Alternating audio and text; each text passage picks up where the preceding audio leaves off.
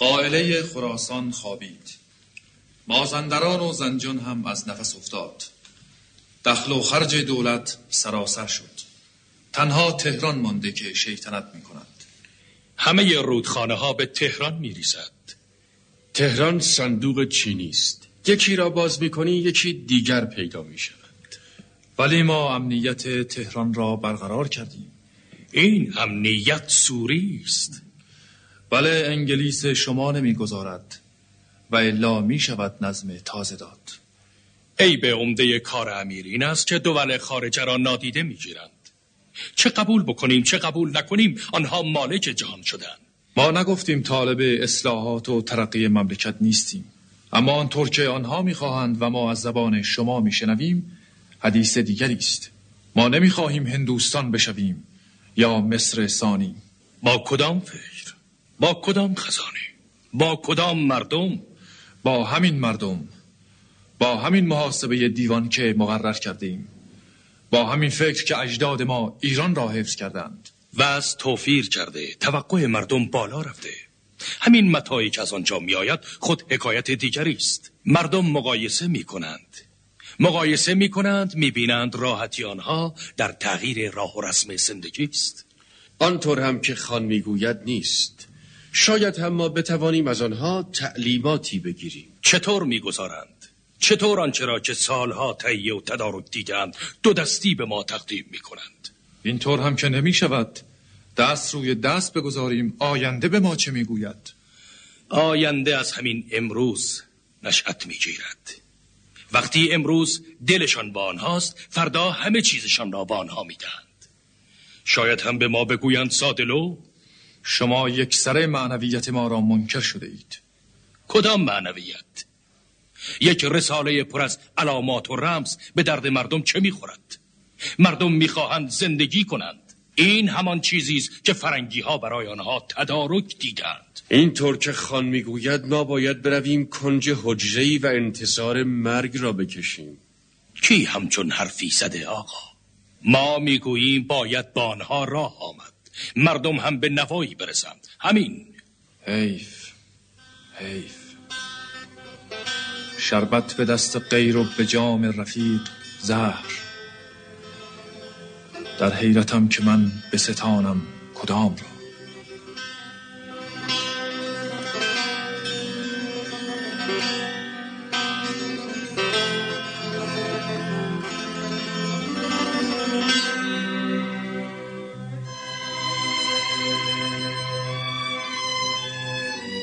امیر خود بهتر می‌دانند که ما چه می‌گوییم.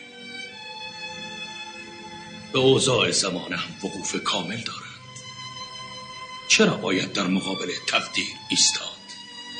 اگر این تقدیر است که دیگر فاتحه ما خوانده است.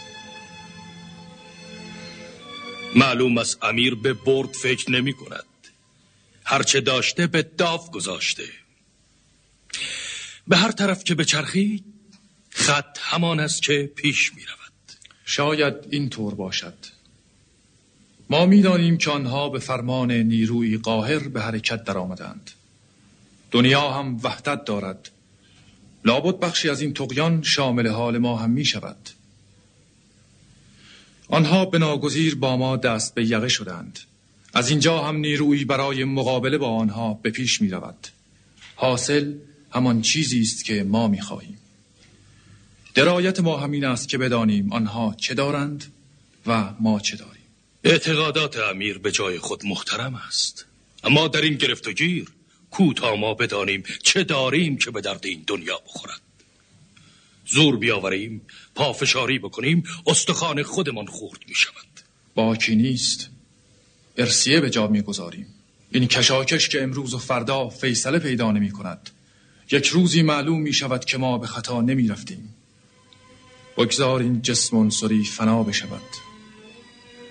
ما را از جای دیگر سلا دادند. به ولای همان سفیر روح افزاست که حرکت می کنیم امیر دفتر خود را بسته نه هم در تهران بلکه در تبریز. تبریز هم نه. قریه ترکمانچای.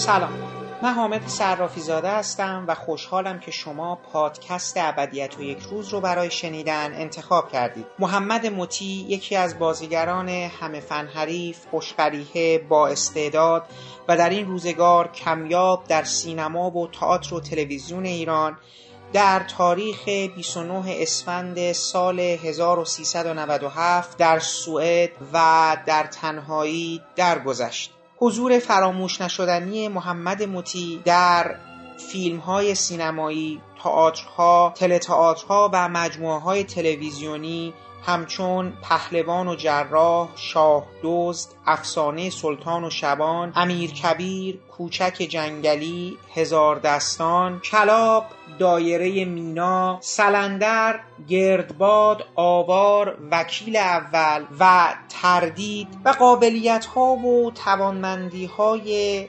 بیشمارش مرا بر اون داشت تا در گفتگو با جمعی از دوستان و همکاران او یاد ایشون رو گرامی بداریم.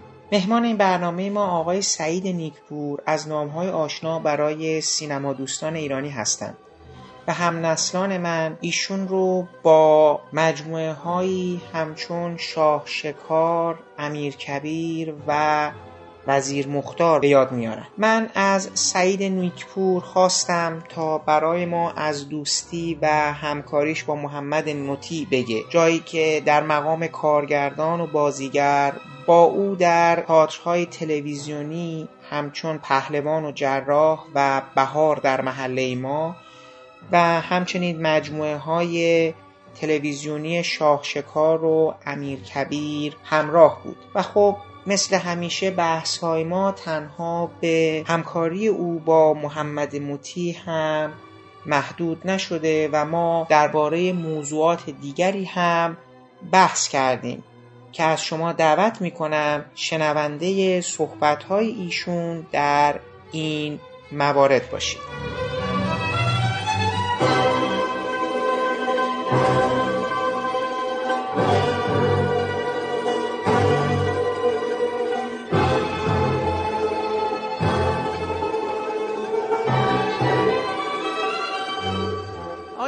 خیلی ممنون واقعا که وقتتون رو گذاشتین. سال نوتونم مبارک باشه. من خیلی دوست داشتم توی این مجموعه برنامه هایی که داریم یعنی من دارم در حال تهیه هستش و یه پروژه کاملا شخصی هست چون با هنرمندایی که یه جورایی من دوران کودکیم بهشون گره خورده و جدا از اون بخشی از تاریخ تئاتر و سینما و تلویزیون ایران رو در سالهای بسیار دور و با سختی در شکلیش نقش عمده داشتن.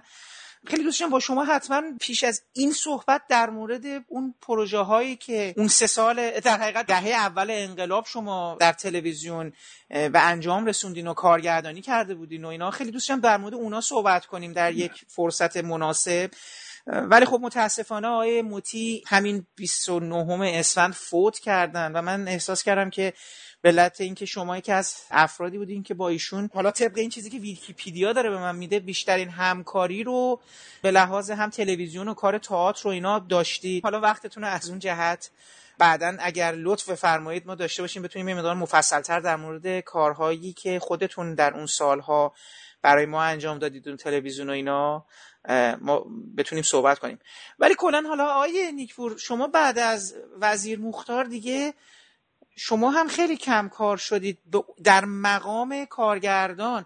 حالا ما شما رو به عنوان بازیگر می‌دیدیم تو تلویزیون. خب من خودم آخرین باری که نقش امار رو در امام علی خاطرم هست و پلیس جوان که فکر کنم اسمش وسوق بود. شخصیت فکر منفی اون کارم بود. و اون هم یه خود برای ما عجیب بود. چون همیشه شما در نقش آدم آروم و مثبت و خیلی آرامش داشتیم بله. باشه حضور شما.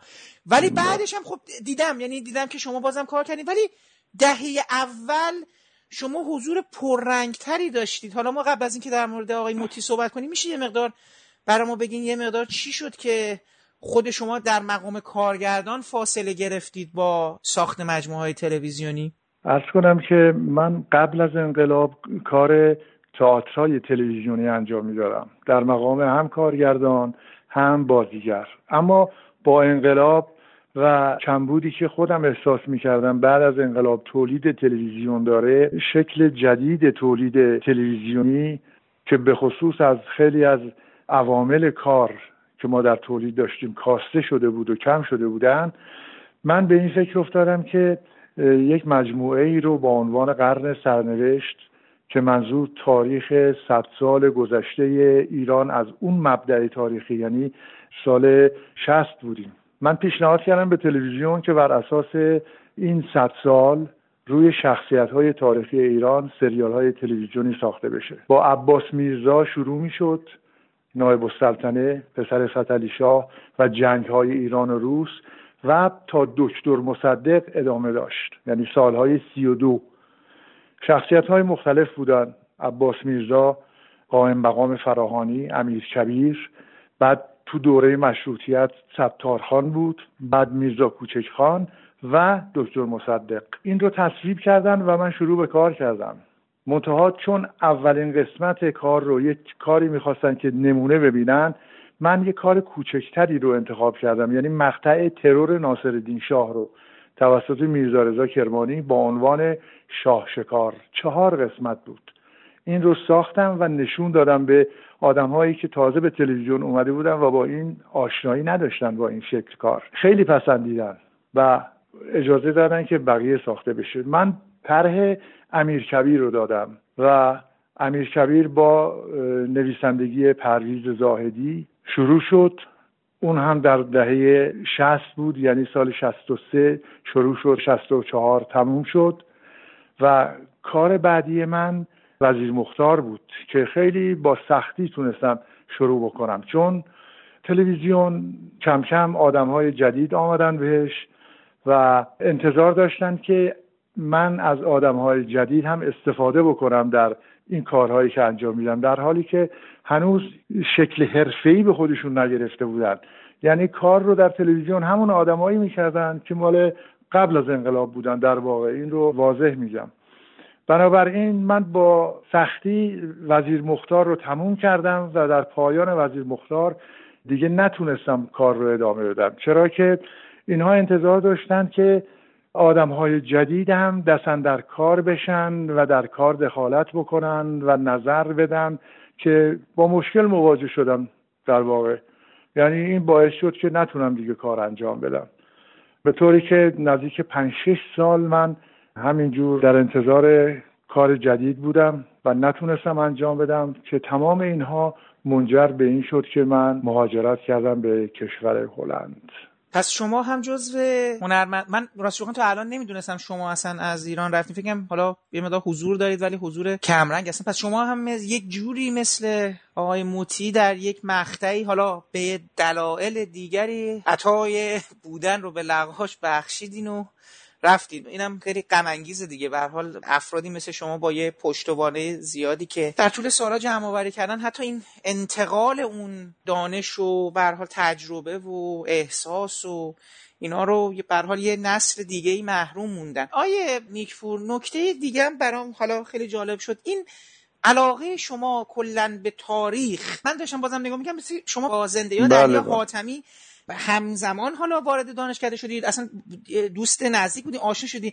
این علاقه شما به تاریخ اینم برای ما خیلی جالبه. به خاطر اینکه مثلا همین الان که شما فرمودید میرزا رضای کرمانی شما توی سلطان صاحب قران هم فکر می‌کنم میرزا رضای کرمانی بودین درسته؟ توی بله بله. آره خب اونجا بله. بودین. بعد حالا اونجا دوباره علی حاتمی یه ناصر شاه اونجا کار کرده بله. بود. دوباره شما این ور اومدید امیر کبیر اینا.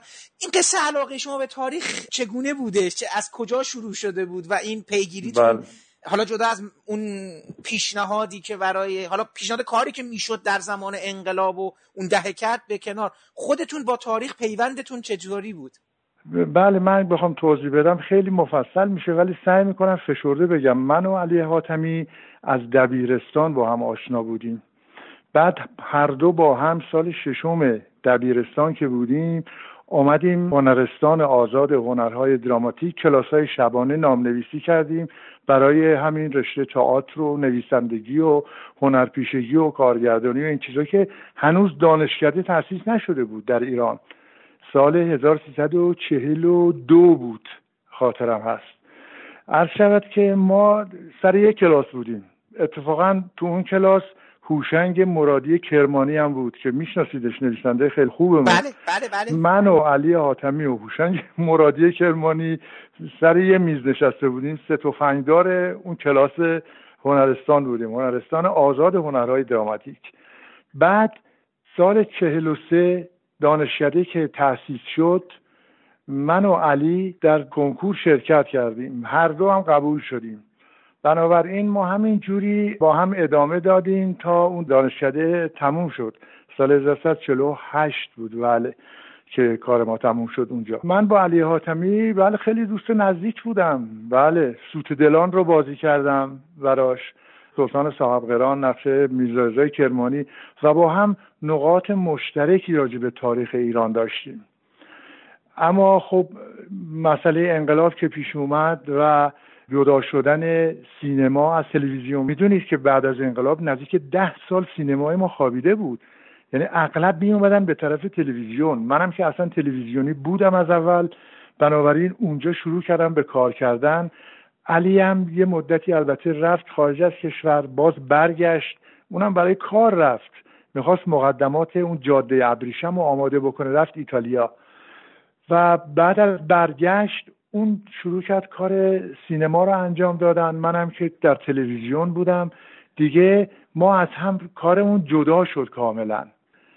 این است که دیگه نتونستیم با هم کار کنیم و من خیلی متاسف هستم برای این کار که این اتفاق افتاد و مرگشم که دیگه واقعا جانسوز بود برای من و یک شوستی رو از دست دادم که واقعا نیمی از خودم بود.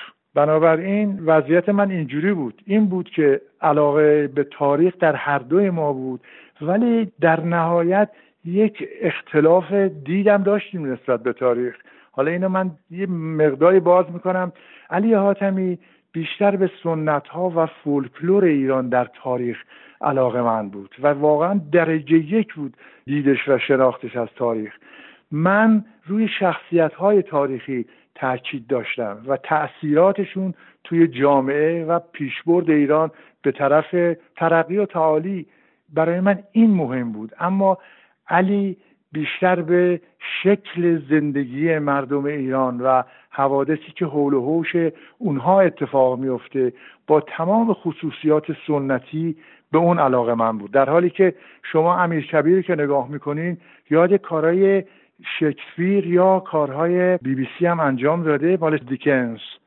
کارهای تلویزیونی که انجام داده. یاد اون میفتین یعنی یک شکل فرنگی داره این کارهایی که من انجام دادم با تکنیک تلپلی نمایش تلویزیونی اما یک چیزی ما بین تئاتر و سینماست این تفاوت ها رو نسبت به کار علی داره. ما حالا این دوتا به صورت مقدمه و اینا ولی خب محمد موتی با شما هم چند تا کار تلویزیونی فکر بله. کرد چند تا همون تئاتر پلی که فهمید تئاتر بله. تلویزیونی داشتن دو تا کار اصلی یعنی توی هم شاه شکار هم امیر کبیر با شما بودن و یه مقدار بله. برای ما بگید که با آقای موتی چگونه آشنا شدی؟ خودش بعد بله، خیلی خیلی خودش آره. قصه خوبی آره داره. الان آره به شورده براتون میگم. نه مفصل بله اگه دوست دارید مشکل نداریم. اگه حوصله و وقت دارید شما. و ببینید سال 1345 من سال دوم دانشکده هنرهای دراماتیک بودم.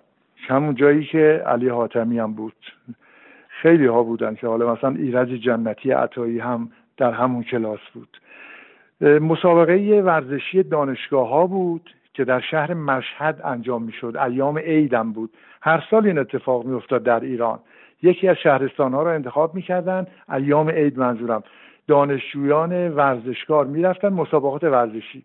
منم رفتم به مشهد تو تیم والیبال بودم. روزا مسابقه می‌دادیم. شبها در های تئاتری که در مشهد بود نمایشهایی بچه های مشهد اجرا می‌کردن برای دانشجویان که شبشون رو اینجوری بگذرونن. یکی از این شبها در سالن رازی دانشگاه مشهد یک قطعه پانتومیم اجرا می‌شد. این پانتومیم وقتی شروع شد من با یه موجودی برخورد کردم روی صحنه تپل مپلم بود. این که ندیده بودم به این ظرافت یک نفر کار انجام بده. میم رو. واقعا یاد مارسل مارسو و ژان لوی بارا افتاده بودم که این چقدر با استعداد این آدم که تمام صحنه رو گرفته در اختیار خودش در حالی که چند نفر بازیگر بودن که بازی می‌کردن هم هم پانتومیم بدون کلام. و اصلا درخشان بود مثل یک ستاره می درخشید کاری که تموم شد رفتم پشت صحنه. این آدم محمد مطیع بود. یک جوون حدود مثلا 26 7 ساله. و بچه مشهد رو اونجا بازی می‌کرد. با این دوست شدم. بهش گفتم ما یه گروهی داریم تو دانشکده هنرهای دراماتیک که وابسته به اداره هنرهای دراماتیکه و ما کار تلویزیونی انجام میدیم. بیا به تهران. تابستون همون سال اومد. یعنی تابستون 1345 اومد تهران و مستقیم وارد گروه ما شد.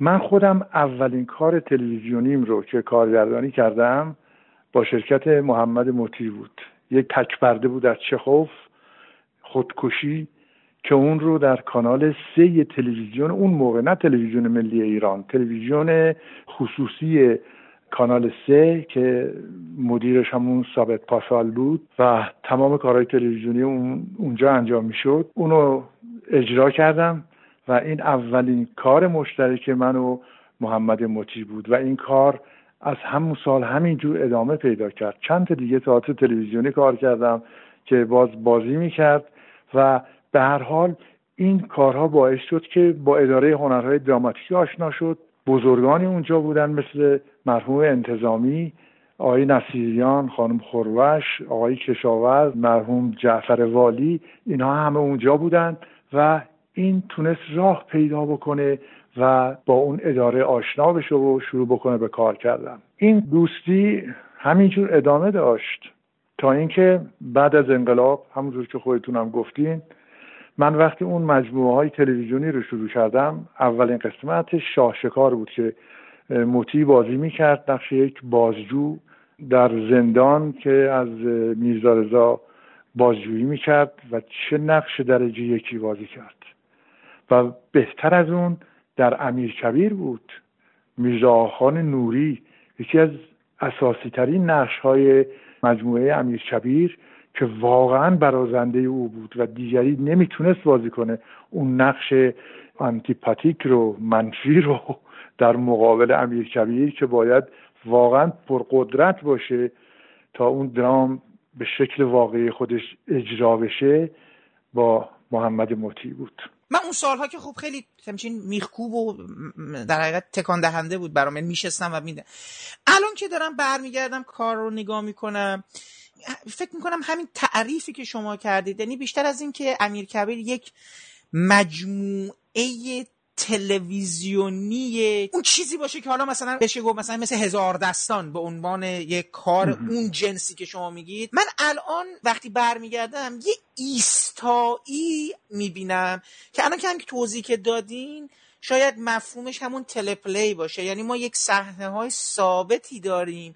که آدما درش بله. دارن بیشتر دیالوگ بینشون رد و بدل میشه و حالا دوربین فقط یک لحظاتی داره حرکت می‌کنه مگه اینکه آدما در کاخ دارن حرکت می‌کنن یا در اتاقهای حجره ها دالان ها جاهای دیگه دارن همینجور با همدیگه گفتگو می‌کنن. نکته همینجا بودش که من الان دارم فکر می‌کنم اون چیزی که باعث می‌شد همه ما در آن سالها بشینیم و این مجموعه رو تعقیب بکنیم این حضور این بازیگرا بود. یعنی مثلا الان یادمه که مثلا آخان نوری به عنوان کسی که در کنار مهد اولیا و یک دو نفر دیگه و اون سفیر انگلیس و سفیر روس و اینا میشستن. همش در حال دسیسه بودن. یعنی این میشستن هی صحبت می‌کردن. و در حقیقت توازن اون قسمت هم که خب خود امیر کبیر با حضور خود شما بود و رابطش با همسرش بود و حالا خلوتی که با ناصر شاه داشت که ایرج راد اونم چقدر با آرامش یعنی ما ناصرالدین های مختلف ایران هم چه می‌بینن بعدا بشیم صحبت کنیم هر کی نگاهش به ناصرالدین شاه چه جوری اصلا بوده ولی بله. خیلی این خود بازیگرا همونجور که شما گفتین جدا از دیالوگای حضور این بازیگرا میگم خانم خوروش و آقای موتی خیلی در اون پررنگ کردن فض... اصلا منفی ها اون بر بودن دیگه یعنی این دو نفر بله، بله. یه تنه داشتن شهر بله. رو میساختن توی درام باید جبهه منفی ها قوی باشه که درام کار خودش رو انجام بده. یعنی واقعا یک شخصیتی مثل امیر کبیر رو باید یک جبهه فوق العاده قوی باشه که بتونه خوردش بکنه بشکنش. و بنابراین باید هنرپیش های درجه یک کار بکنن. به قول شما خانم خوروش و محمد موتی در اون جبهه. اینا دست به دست هم می‌دادند و واقعا کمر امیر رو میشکستن. باید اینجور باشه. حالا در مورد شکل کار ببینید اتفاقا خود ما از بی بی سی یاد گرفتیم این نوع کار کردن ها رو. من تلپلی هایی از بی بی سی دیدم. قدیمی ها سیاه و سفید هستن. کارهای چارلز دیکنز رو. بعد حالا اگر شما مراجعه بکنید ببینید مثل آرزوهای بزرگ رو در شکل تلپلیش نه اون فیلمی که ساختن جان میلز هم بازی می‌کرد. کارهایی که خود استودیوهای یا پلاتوهای بی بی سی انجام دادن. یعنی نمایش رو یا فیلم رو اووردن در استودیو با دکور و گاهی هم خارج از استودیو جاهایی که خب به حال هستش دیگه در بریتانیا در جاهای مختلف شهرهای مختلف بریتانیا هست جاهای قدیمی که تطابق داشته باشه با اون زمانی که چارلز دیکنز نوشت آرزوهای بزرگ رو و اینو گرفتن و چقدر تنظیم قشنگی کردن. اینم بگم تفاوتش با سینما که شما هزار دستان رو مثال زدین علی با سی و پنج می‌گرفت و فیلم سینمایی بود در واقع. اما این در مکانهای سربسته حالا نه استودیوهای تلویزیون در کاخ گلستان در سعدآباد در جاهای قدیمی ولی با سه دوربین سه دوربین تلویزیونی منتاج سر صحنه کار شده امیر کبیر و این تفاوت ها رو داره که به این دلیلی که شما شکل تئاتری هم در این کار می‌بینید باید باشه جز خصوصیاتشه. ما اینو واقعا از بی بی سی یاد گرفتیم و آموختیم این شکل کار کردن رو. و اصلا اساس تلویزیون یعنی مادر برنامه های تلویزیون همین کار هاست که حافظش هم در جهان بی همین بی بی سیه.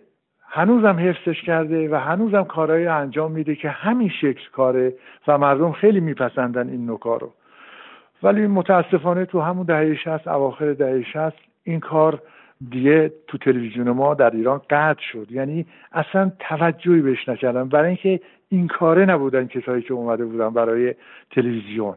درکی از کار تلویزیون نداشتن و هرچی هم ما تلاش کردیم که به اینا حالی کنیم. بابا اون چیزی که تلویزیون رو نگه میداره همینه. این شکل کار کردنه. اینا متوجه نشدن. شروع کردن به به قول خودشون فیلم های تلویزیونی ساختن و یک بودجه عظیمی رو صرف نزدیک چه می‌دونم 300 400 تا فیلم تلویزیونی کردن. فیلم های سینمایی تلویزیونی که اصلا پشیزی هم ارزش نداره این فیلم ها. وقتی شما نگاه می‌کنید هیچی نیست. نه کمکی به سینمای ایران کرد نه کمکی به تلویزیون ایران کرد که تلویزیون ایران را خراب کرد نابود کرد. اون پایه هایی که درست گذاشته شده بود. وای از این حرف رو بخوایم بزنیم مکافاته همینجور میاد. اون حضور روی صحنه و پانتومیم و اینا. حالا به نظر شما خصوصیات مطی به عنوان یه بازیگر چطور بود؟ چون خود شما هم یعنی علاوه بر اینکه کارگردانی یعنی از بیرون می‌بینید از حالا دوستی اینا احساس می‌کردید موتی چه ویژگی هایی داره توی برخوردش با نقش برخوردش با شما به عنوان کارگردان چقدر وارد روانشناسی نقش ها می‌شد بحثی که داشتم این بود که یه انتخاب نقشم خیلی حالا مهمه بله. یعنی چون که موتی هیکلمن با بله. صدای فوق ای داشت و این انتخاب نقشاش هم برای من خیلی جالب بود. با اینکه به نظر میاد شاید اون موقع نقش های محدودتری بهش پیشنهاد می‌شد. ولی تو همین نقش های کوچک ولی خیلی مهم کوچک به مفهوم اول نه یعنی دوم بود.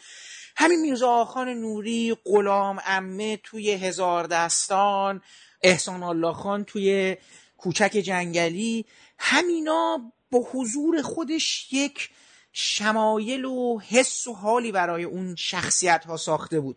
حالا دوست دارم از زاویه شما به عنوان کسی که کارگردان بودی در دو کار تلویزیونی بعد از انقلاب با ایشون و خب همون کارهای تئاتری و اینا دوست دارم ببینم چی کار میکردش موتی؟ یعنی مدار مدار از مدل برخورد موتی با نقش و بازیگری و تعاملشون با شما به عنوان کارگردان برای ما بگید.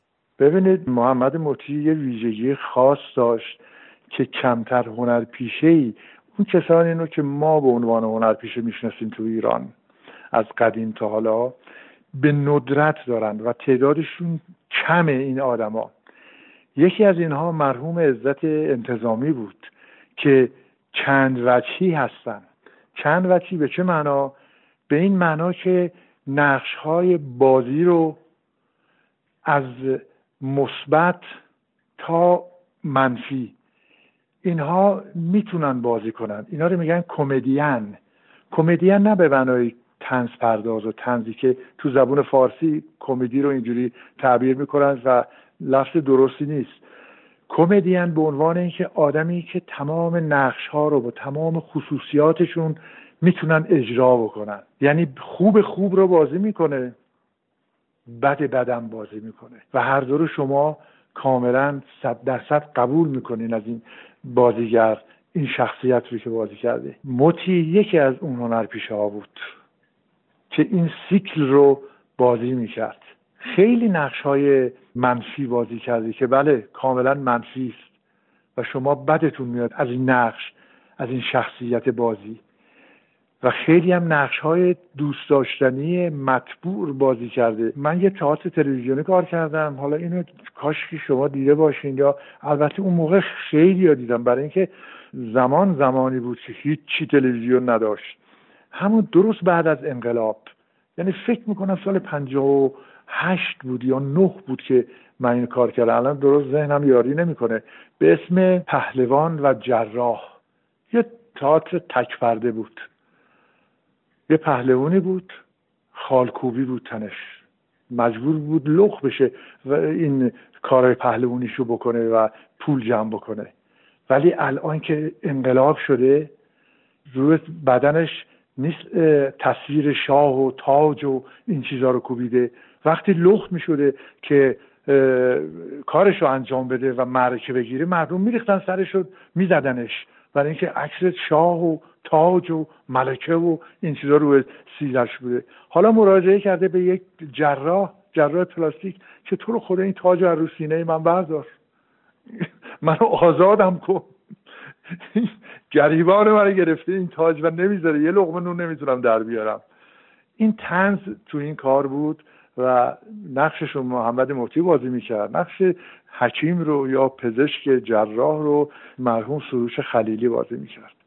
اگه شما بدونید چه بازی کرد این مطی تو این کار چه بازی در ضمن اینکه آدم خندش می‌گرفت از حرفایی که می‌زد و رفتاری که داشت آدم متاثر می‌شد برای این شخصیت و گریه می‌کرد برای این نقش برای این پهلوون که انقدر به پیسی افتاده به دلیل اینکه روی سینش خالکوبی شده تاج و شاه و ملکه و این چیزا و هیچ حالا این از نون خوردن افتاده به خاطر این قضیه.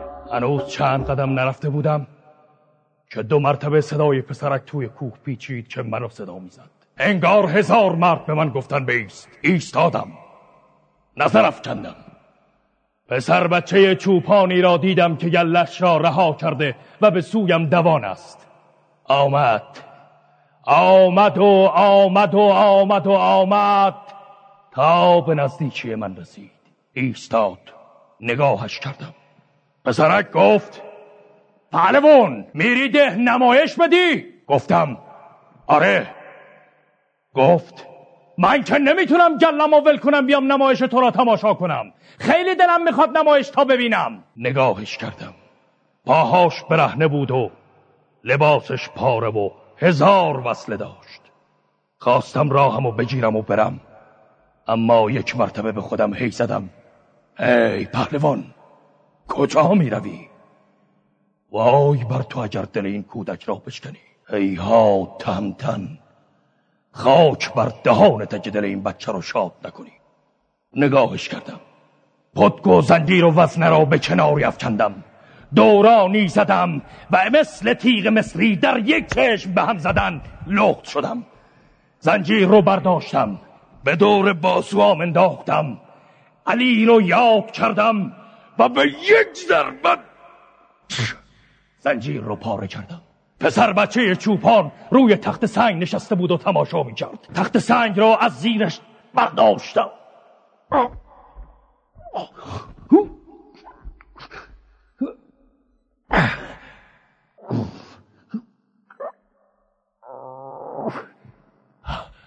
به روی سینه گذاشتم.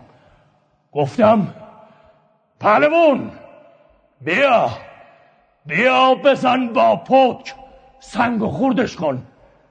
یلا پهلوون دیدم بر و برداره منو نگاه می‌کنه.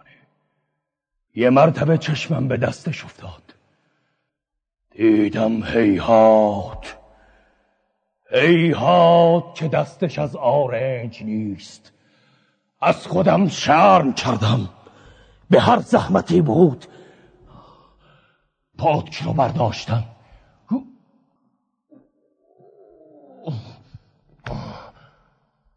و به سنگ کوفتم. کوفتم. کوفتم. کوفتم. کوفتم. سنگ خورد شد. بلند شدم. پسر بچه چوپان خوشحال بود. میخندید. گفت پهلوون دست ندارم که برات کف بزنم. گفتم زنده باشی پهلوون فقط برام دعا کن. دعا کن که پهلوون بمیرم. دعا کن که در نمونم. دعا کن که دستم پیش کسی دراز نشه.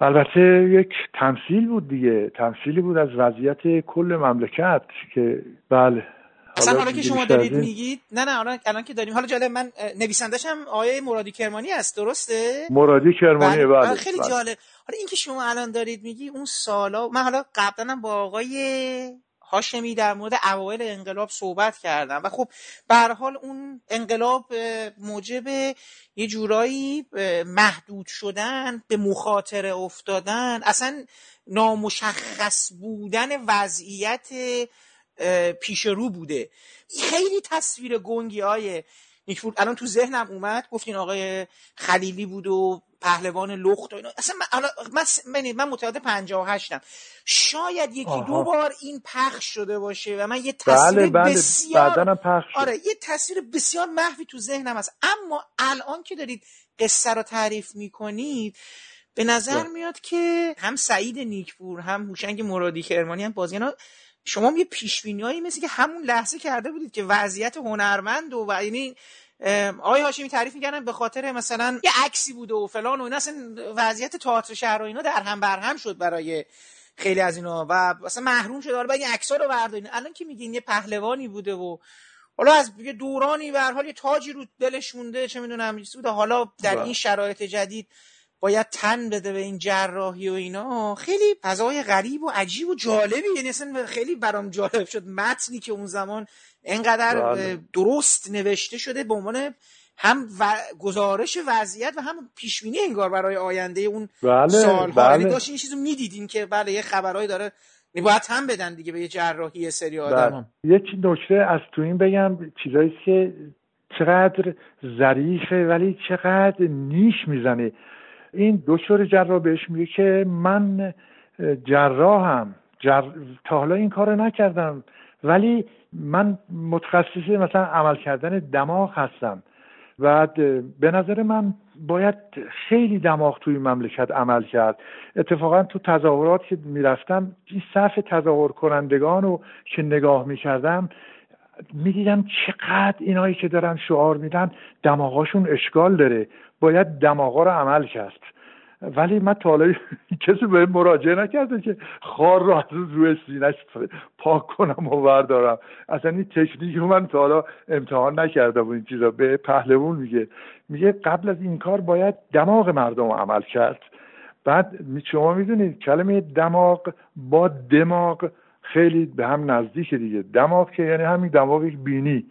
دماغ یعنی مغز.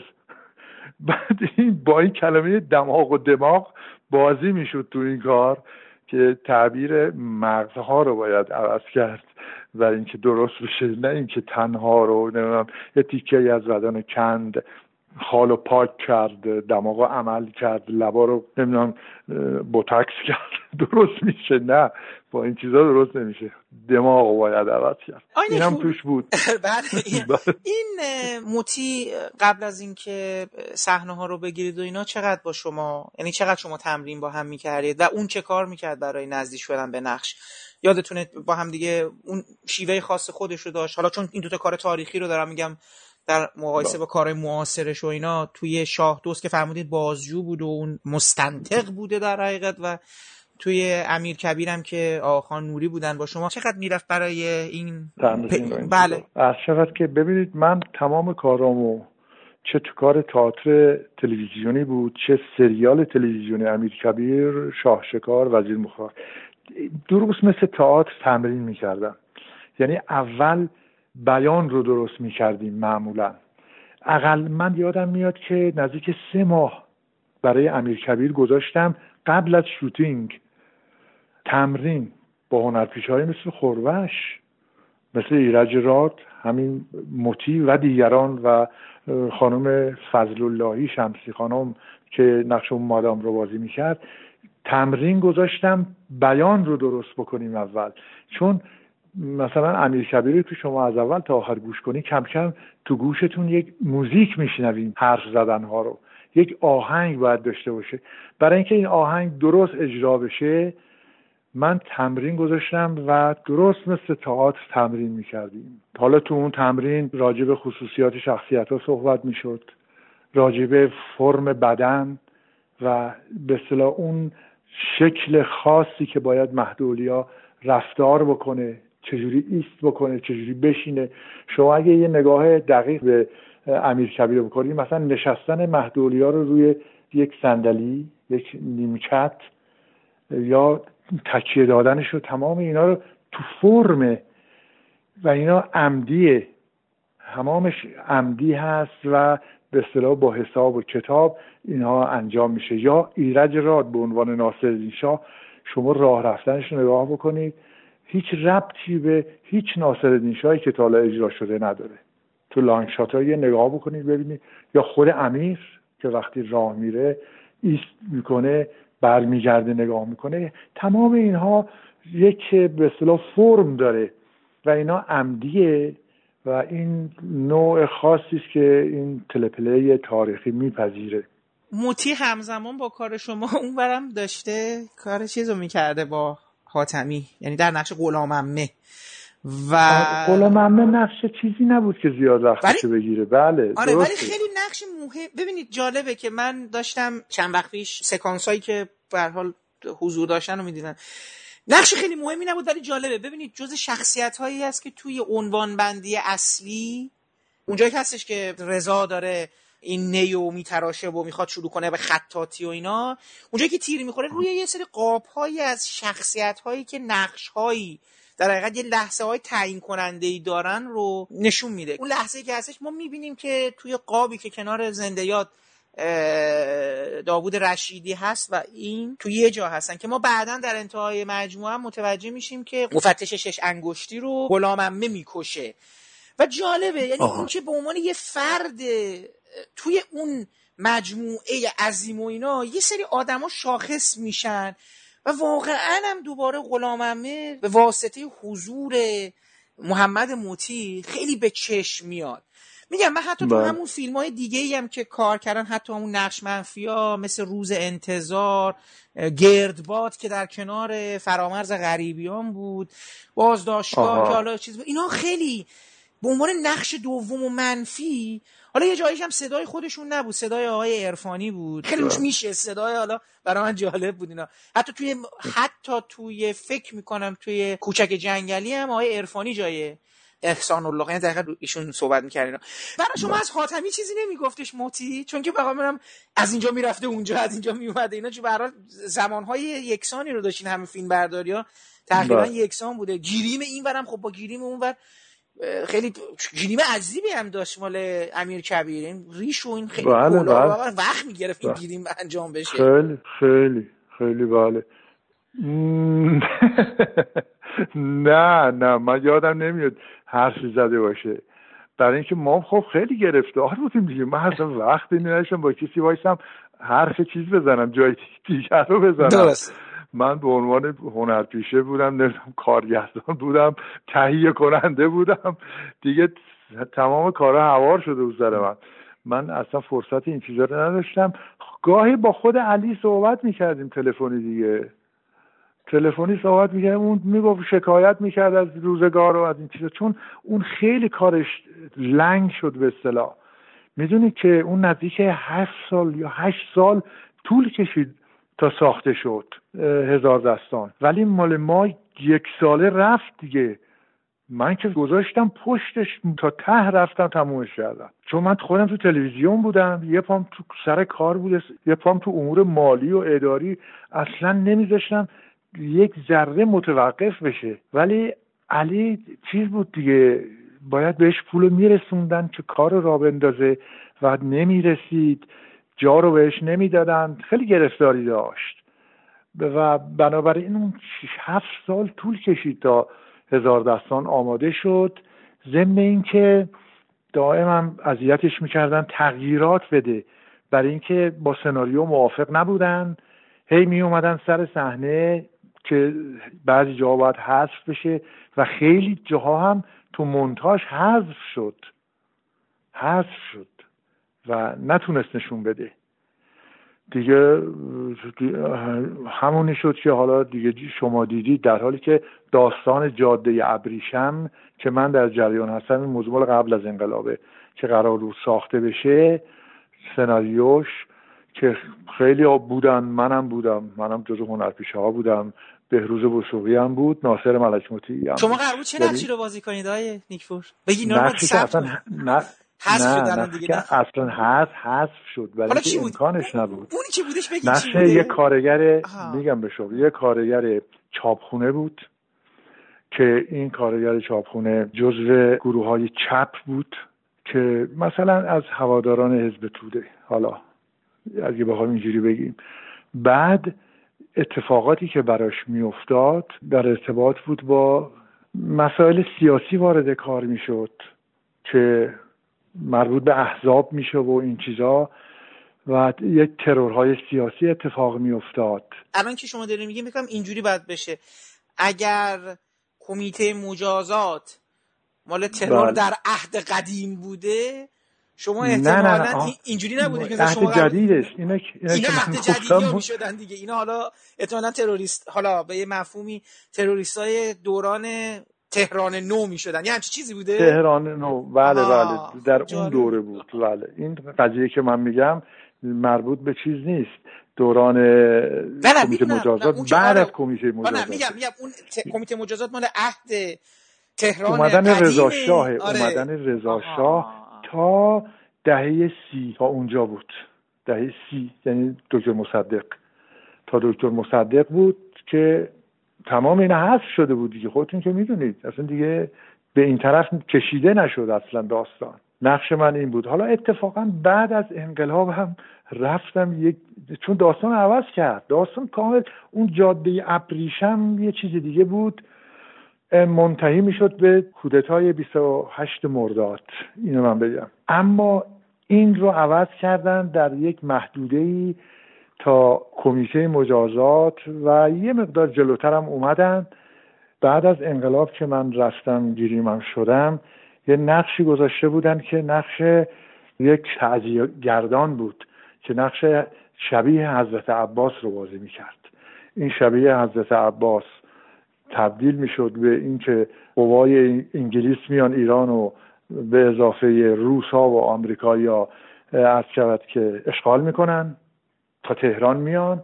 در یک روز آشورا دو سه تا جیپ انگلیسی ها می‌زنن به وسط یک تعذیه گردان اطراف تهران که نقشه حضرت عباس بازی می‌کنه. اینم با اسب و شمشیر میاد می‌زنه چند تا انگلیسی رو ناکار می‌کنه و فرار می‌کنه. تعقیب می‌کنن تیر اندازی می‌کنن تیر می‌خوره بهش و میبرنش بیمارستان همین سینا. دیگه داستان اینجوری بود. تمام اینا رو حذف کردن. یعنی اجازه فیلم برداری اصلا ندادن که شبیه حضرت عباس این اتفاقا براش میفته و فلان و این حرفا خیلی شیرین بود البته. اینو حاتمی اضافه کرد برای اینکه جبران اون هایی که میشه بشه ولی نتونست بگیره. اصلا نگرفت. باید خیلی درست صحبت کرد راجع به این حالا ما اینو برمیگردیم من مدرک و این چیزاش هم هستن این حرفایی که می‌زنم حالا چون منو چیز گیریم کرد جلال جلال معیریان و عبدالله اسکندری دوتایی منو گیریم کردن بابت این نقش شبیه حضرت عباس. اصلا از این حرفا نمی‌شد بزنی. قبل اوایل انقلاب شبیه حضرت عباس رو بیاری توی یک فیلم نشون بدی. ولی خیلی قشنگ بود. فکر عالی بود. عالی بود. بعد ماجراهای اتفاق میفته دیگه. این از اصل میفته بالاخره زخمی شده بوده. تیز زده بودن انگلیس بهش. کنار یه چشمه اهالی اونجا که همین دولت آباد شابدالعظیمه اونجا اون تزیه اتفاق میافتاد. میان این مجروح فکر می‌کنه خود حضرت عباسه چون روز آشوراست اصلا مردم باورشون میشه. اینو بلند می‌کنن میخوابونن توی گاری میرسوننش به بیمارستان سینا. بیمارستان سینا شما فکر کن حضرت عباس رو وارد بکنن. زخمی دکترها حیران میشن این چیزا. بعد معلوم میشه که خب تیر خورده انگلیس ها زدن اینو مخفی می‌کنن. ولی پلیس هم میاد که تعقیب بکنه که این کجاست این مجروح پیداش بکنن. پلیسی که انگلیسی هستن. خلاصه اینو فراری میدن. فراری میدن شب تنها تو تهران قدم می‌زنه مجروح یه پاسبان می‌رسه بهش. پاسبانه تو این حیبت حضرت عباس می‌بینه. اصلا ضعف می‌کنه میفته نمی‌دونه ماجرا خیلی عجیب غریب بود. همینجور ادامه پیدا می‌کرد این. تمام اینا رو حذف کردن دیگه. تمام اینا رو حذف کردن. خود علی با هم نشه صحبت می‌کرد و متن رو نشون می‌داد. می‌گفت اینجوری شده نمی‌ذارن و این حرفا. حیف دیگه برها شاید بودم که دوستان می‌گفتن محمد مطیع خوردم یه دفعه می‌تونسته بیقراری در پیش بگیره و فروکش هم بکنه. یعنی زو اگر یه چیزی اتفاق نا خوشایندی توی اجرا و ل... چیز می‌شد اینا. مثل که بله. برافروختگیش زود صورت می‌گرفت. اینجوری بود؟ بله بله. بله بله. دقیقا اینجوری بود. یهو منفجر می‌شد. ولی ما که میشناسیمش از قدیم و تا حالا می‌دونستیم که یه دستی به سر گوشش بکشی بغلی بکنی بوسش بکنی تموم برای اینکه روحیش یه روحی مثل بچه بود. اغلب هنرپیشه ها همین جورن هنرپیشه ها اصلا نقش کسی که بازیگره ببینید باور کنید مثل بچه هست. یعنی چون بچه است قبول می‌کنه که هنرپیشگی بکنه. چون ذهنش کودکانه است قبول می‌کنه این موقعیتی رو که الان باید بازی بکنه. با همون نگاه کودکانه به زندگی میره به طرف بازیگری. اغلب اینجور هستن. اغلب.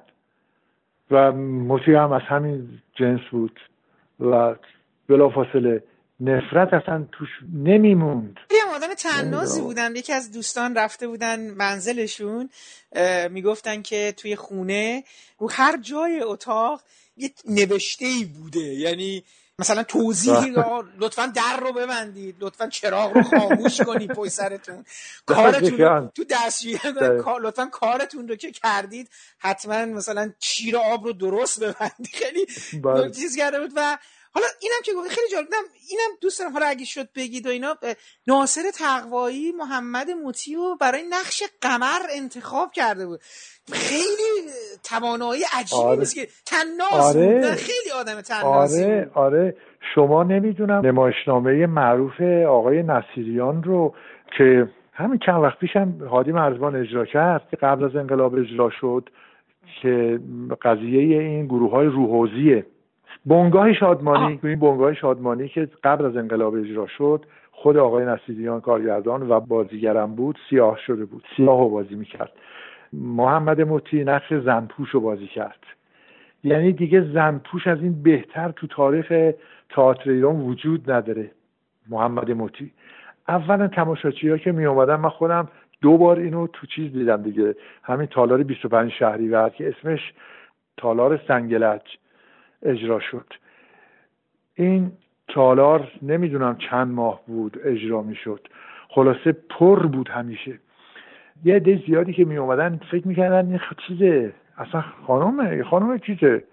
نقش زن رو بازی کرد این چیزا.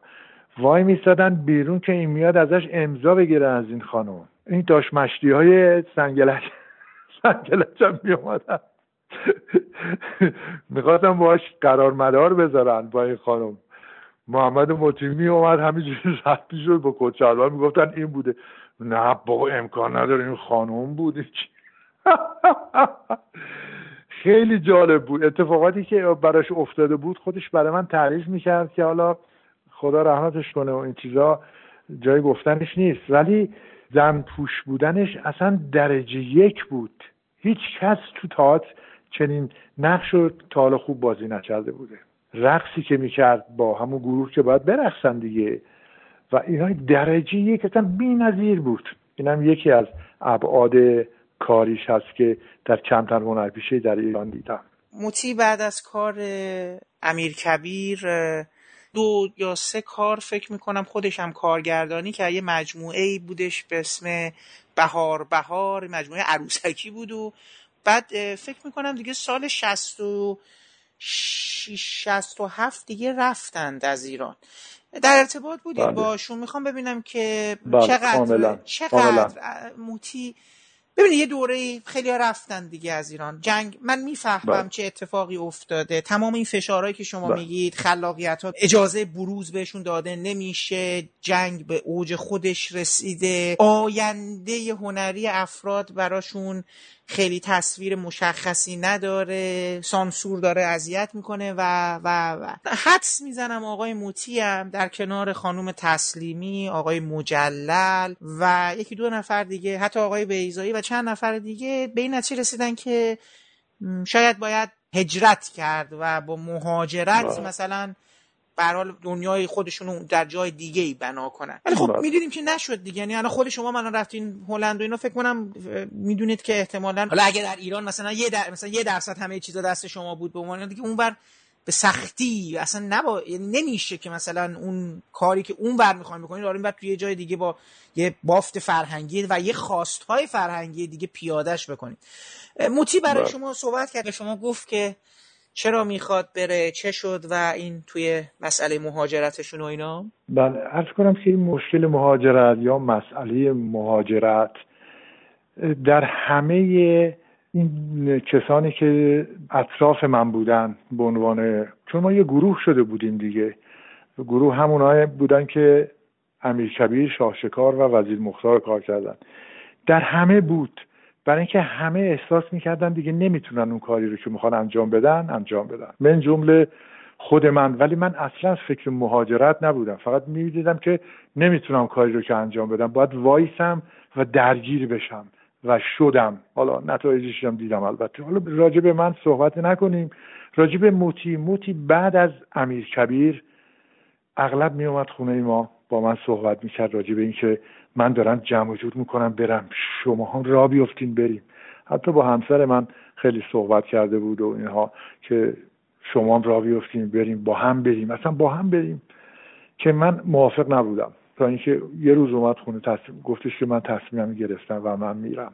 دیگه ما تاییدش کردیم دیگه, دیگه در لحظه ای بود که نمی‌شد. شروع کنیم منفی بافی کردن رو. نمی‌دونم مسائل اونجا رو بخوام مطرح بکنیم یا گفتم موفق باشی و این چیزها امیدوارم که راه درستی رفته باشی. زود کار درست بشه اونجا و خانوادت هم در جریان بذار. چون همسرش و دو بچهش اینجا موندن. خودش با دو تا از بچه ها رفت موتی چهار تا فرزند داره دو تا دختر دو تا پسر.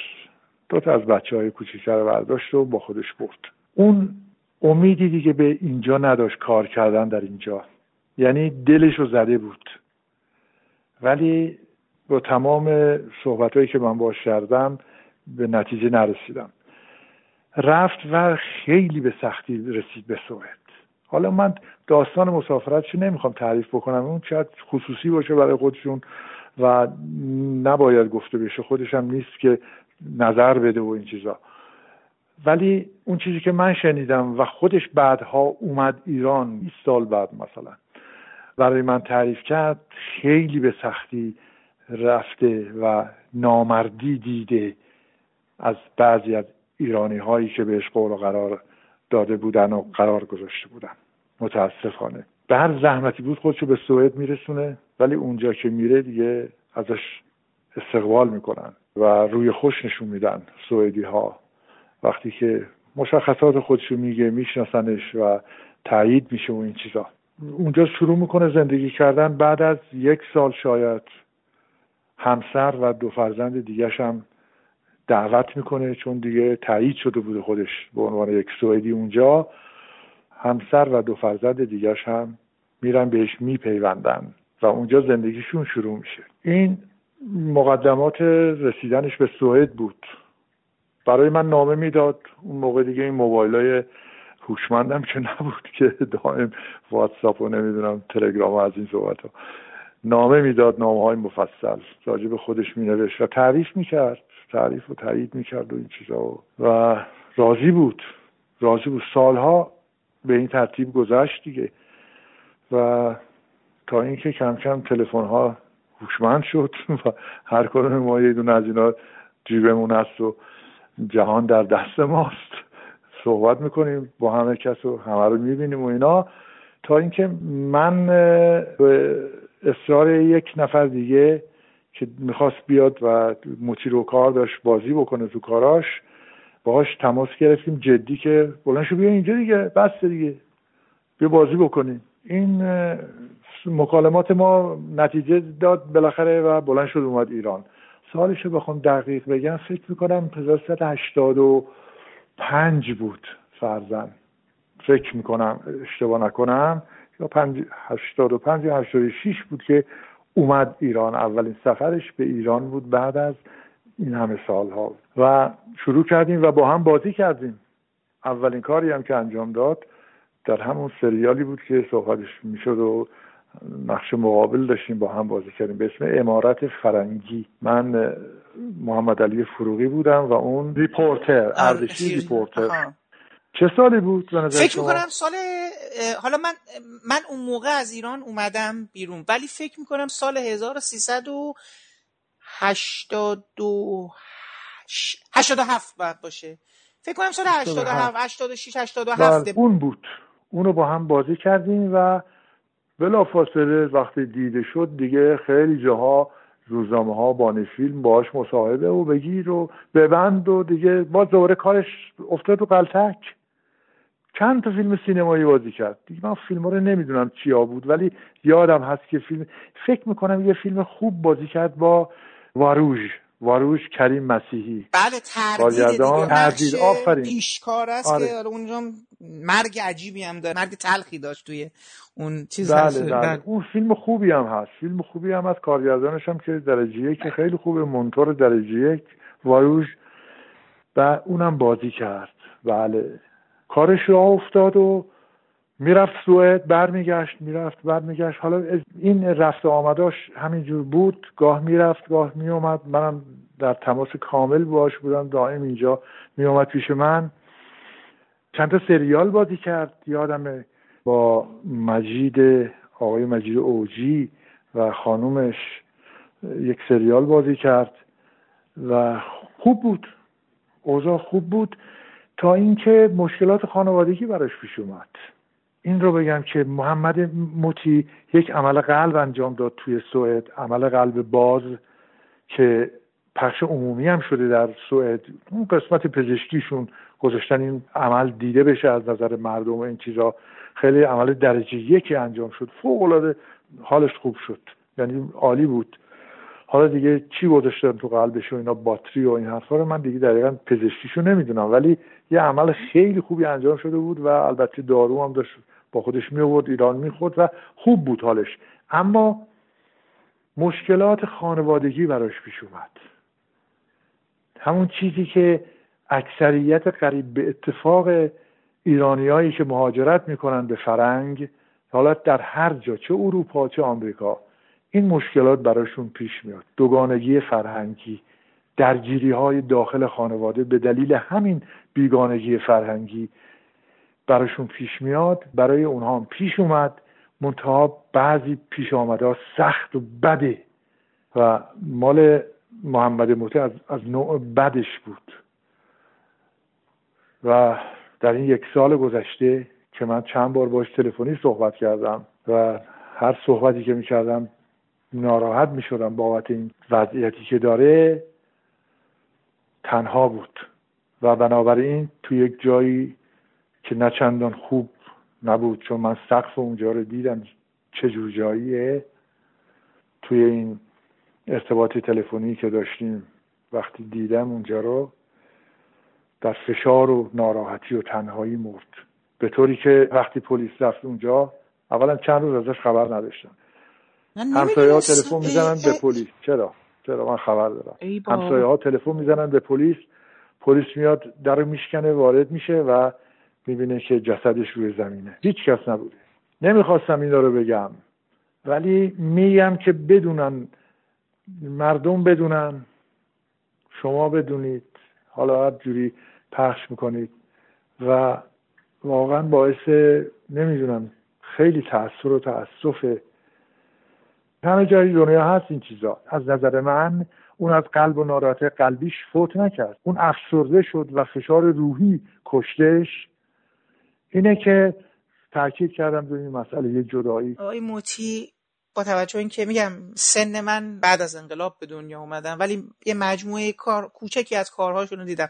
به صورت خیلی شوخی با دوستی داشتم می‌گفتم تو فیلم آوار نقش یکی از اون فرزندا بود و اینا و یه جا شلاقی به دستش بود و سرا... روی اسبی بود و من اولین فوش زندگیمو از محمد موتی یاد گرفتم. یعنی عنوان بازیگر و بعد این محمد موتی رو همینجور می‌دیدم توی این نقشه و اینا و یه حضور چیزی داشت و سلطان و شبان در مقام اون وزیر اعظم و اینا با خودش اقتداری می آورد این صدای خیلی صدای رسا و پرتنین و اصلا تکان دهنده بود. یعنی آدم دو بازیگری بود با اینکه مثلا بعضا نقشه منفی بازی می‌کرد بعضا چیز. این حضورش باعث می‌شد آدم بشینه و ادامه بده به تماشاش. برای من بازیگر چیزی بود. و اون زمانی که از ایران رفت احساس کردم که خب سینمای ایران مثل محروم شدن از یه مجموعه آدم, آدم با استعداد آدم توانمند آدم همراه.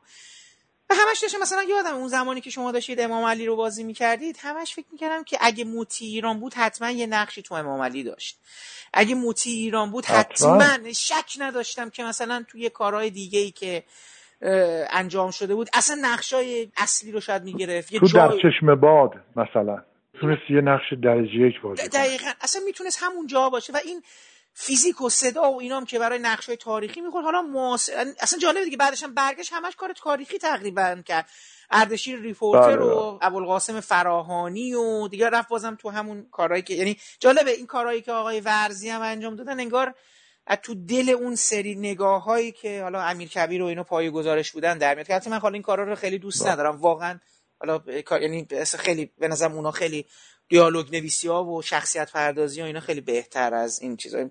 پیچیده تر بله، بوده. اینجوری بله. بگم راحت بگم. بله، برحال محمد موتی برای من دوباره شد سمبل یک سرنوشت یک هنرمند با استعدادی که یه مجموعه ای دست به دست هم میدن. تقدیر تاریخی نمی‌دونم جنگ سانسور مشکلات خانوادگی که الان شما فرمودید. هنرمند در اوج شکوفاییش اون میوه رو نمیچینه و من حتی حالا نه به مفهوم چیز و حتی اصلا فکر که یه جورایی وقتی به شخص شما هم فکر می‌کنم احساس می‌کنم که مثلا سعید نیکپور داشته یه مسیری رو می‌رفته و یه جایی متوقف میشه از نظر کاری. یعنی به حال داشته تجربهشو می‌کرده حالا برای امکاناتی داشت. یعنی من احساس می‌کنم مثلا اگه سعید نیکپور الان سالای بعد بود و داشت با تلویزیون کار می‌کرد احتمالا حتی شاید سبکش رو هم عوض می‌کرد. شاید اصلا یه جور دیگه. چون برای شو... ببینید آی نیکپور یه نکته وجود داره و اینو من به بقیه هم گفتم. شما از یه نسلی دارید میای شخص شما محمد موتی علیرضا مجلل مهدی هاشمی و خیلی های دیگه. همین خانم خوربش و که شما فرمودین هم کار کردیم یه دهه‌ای هست دهه چهل و پنجاه. به نظر میادش که خیلی افراد ما همچنان داریم میوه های اون دو اون زمان رو میچینیم. شما یه جایی با خودتون یه چیزی رو میارید حتی بعد از انقلاب که به نظر میاد آدمایی که بعد از انقلاب دارن کار می‌کنن نمی‌تونن حتی کیفیتی به اون نحو رو اکثرا نمیگم قطعا خیلی کارهای بسیار خوبی هم چیز شده یعنی کسایی که محصول این فضا هستن. ولی یه جایی هستین همتون از یه جا و با هم شروع می‌کنید و توانمندی های بسیار زیادی داشتین که متاسفانه به بار نمیشینه دیگه. یعنی اون جایی که باید دیگه تجربه ها رو بکنی تا سیغل بخوره بله. درست بشه متاسفانه موتی هم برای من سمبل یکی از اون افراده که یه شرایطی موجب میشه کاری که باید بکنه رو نکنه. در بله. حد خودش قدر نبینه می‌دونید حقش بله. ادا نشه با توجه به تمام این توانمندی ها و قدرتی که داشت بله بله, بله. دقیقا همینجوره و تحلیل خیلی درستی کردی اما خب بعضی ها از نظر زندگی شخصی خودشون هم دچار طوفان زدگی میشن دیگه حالا اون مزید بر علت میشه اون وقت شما فکر بکن محمد مطیع در یه شرایطی در سوئد اصلا نمی‌تونه به خواسته های شخصی خودش که همون کارش هست برسه.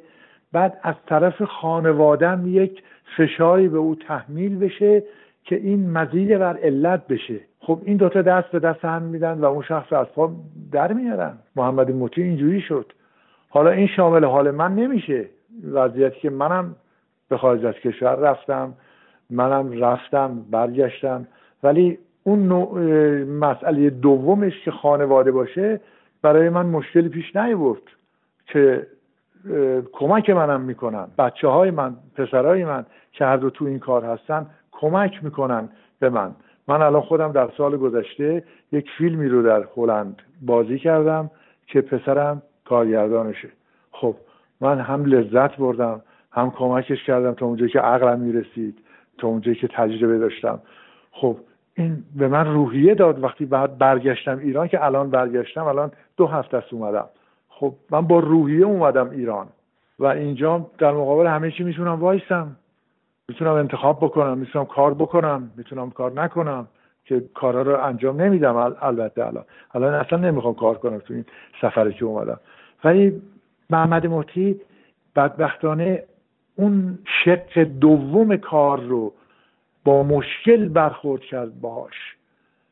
می‌دونن همه اینایی که اینجا هستن کم ولی من بیشتر از همه می‌دونم که چه بر سر این آدم اومد که به این روز افتاد.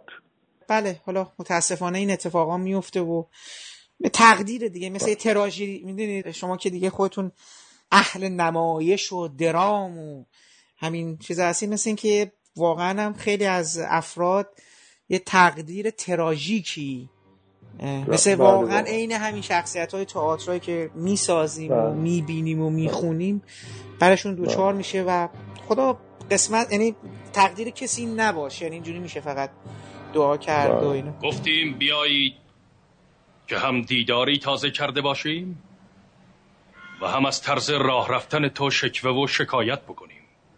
خان مزاح می‌کنید. آدم روانه کرده که خدمت برسم. به من راه رفتن بیاموزید. آخر اگر دنیا زیر و رو بشود تو به همان قسم که میایی به همان قسم هم می‌روی. یعنی آدم به اقتضای وقت راه رفتن خود را عوض می‌کند؟ اگر آدم باشد بله. بچه که باشد چهار دست و پا. جوان که باشد مثل الف کشیده. به قسمی که این درخت ها بالا رفتند. پیر که شد منحنی.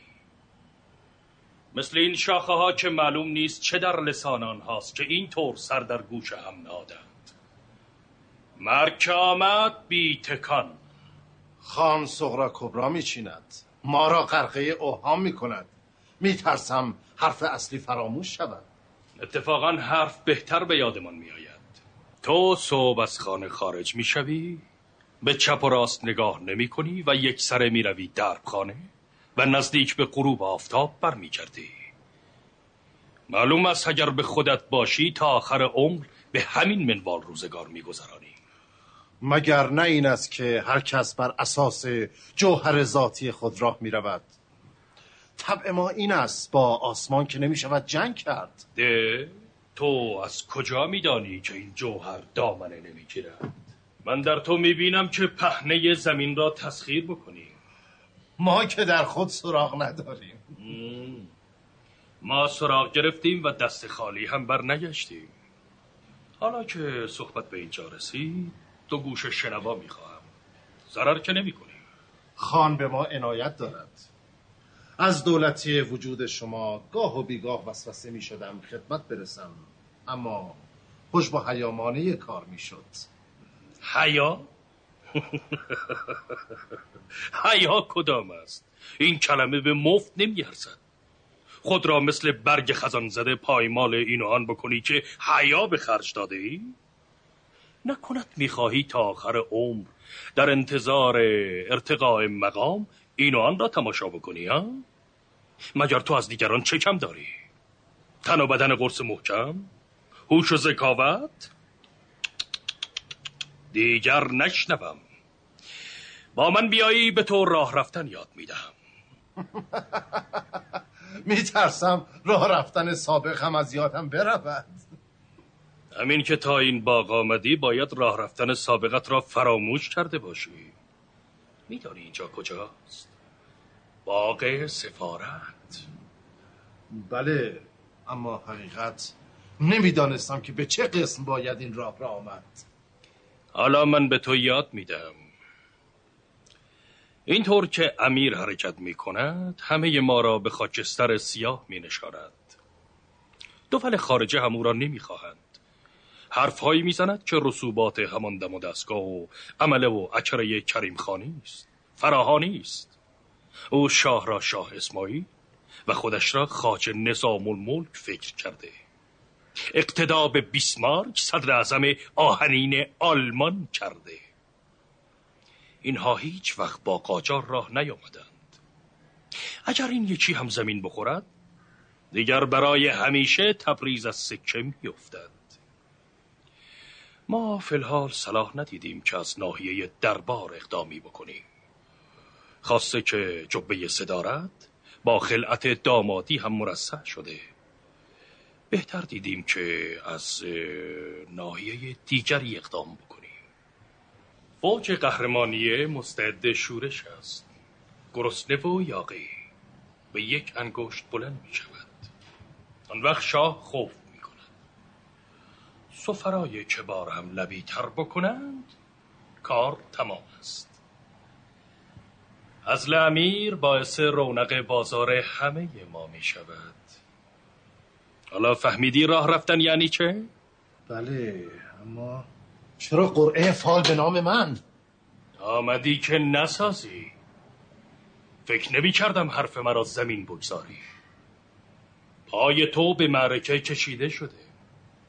گوشه سرداری تو لای درگیر کرده. به خود نهیب بزن. نهیب بزن ببین فردا با چه کبکبه و دبدبه روی زمین راه می روی خانه آب ملک زن نواب لیه هم تایید کرده. می‌بینم که فردا میرزا علی خودمان سوار بر اسب ترکمن به عالم و آدم فخر میفروشد. برو برو. ما منتظر اقدامات تو هستیم. اما مراقب باش راز خود را با دیوار هم واگو نکنیم.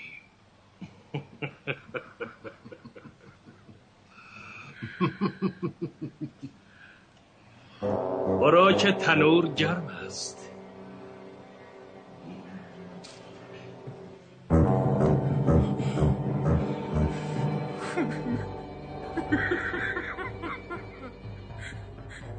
گرفتم.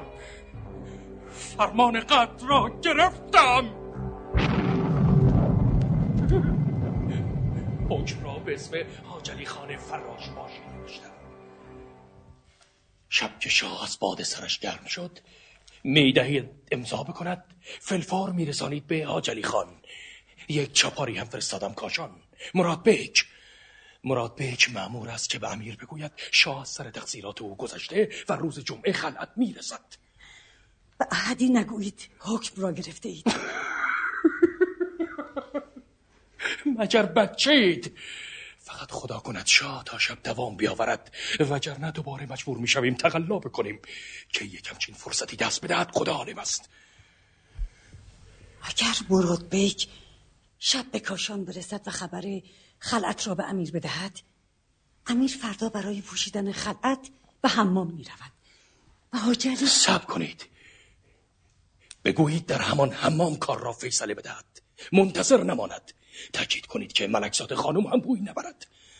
خدا کند حاجلی فریب زبان امیر را نخورد. اگر حیبت امیر او را خشک بکند وا مصیبت ها امیر با جبه صدارت حیبت دارد. در حمام که حیبت ندارد. اگر بخواهد ملکزاد خانم را ببیند چه؟ هرگز. هرگز. مهلت به امیر بدهد. دودمانش به باد رفته. او را از شاه بترسانید آجلی خان تا به حال خودش یک پا دولتی شده. سفرش به راه باشد و مسقانی بشنود. کلایش را به هوا میاندازد. آجلی خان را امیر مقام داده. اما میرزا آقا خان عمل آورده. جسد را چه بکنند؟ با جسد چه کار داریم؟ در همان گورستان پشت مشهد حال به خاک بسپارند امانت بگذارند. چه می‌دانم؟ بگذارند در مرز هوا تا لاشخورها هم به نوایی برسند. هرچه نباشد یکی از خاندان سلطنتی آنجا هست. ملکزاد خانم. ملکزاد خانم مجبور است یک طور این آفت ایل قاجار را به خاک بسپارد.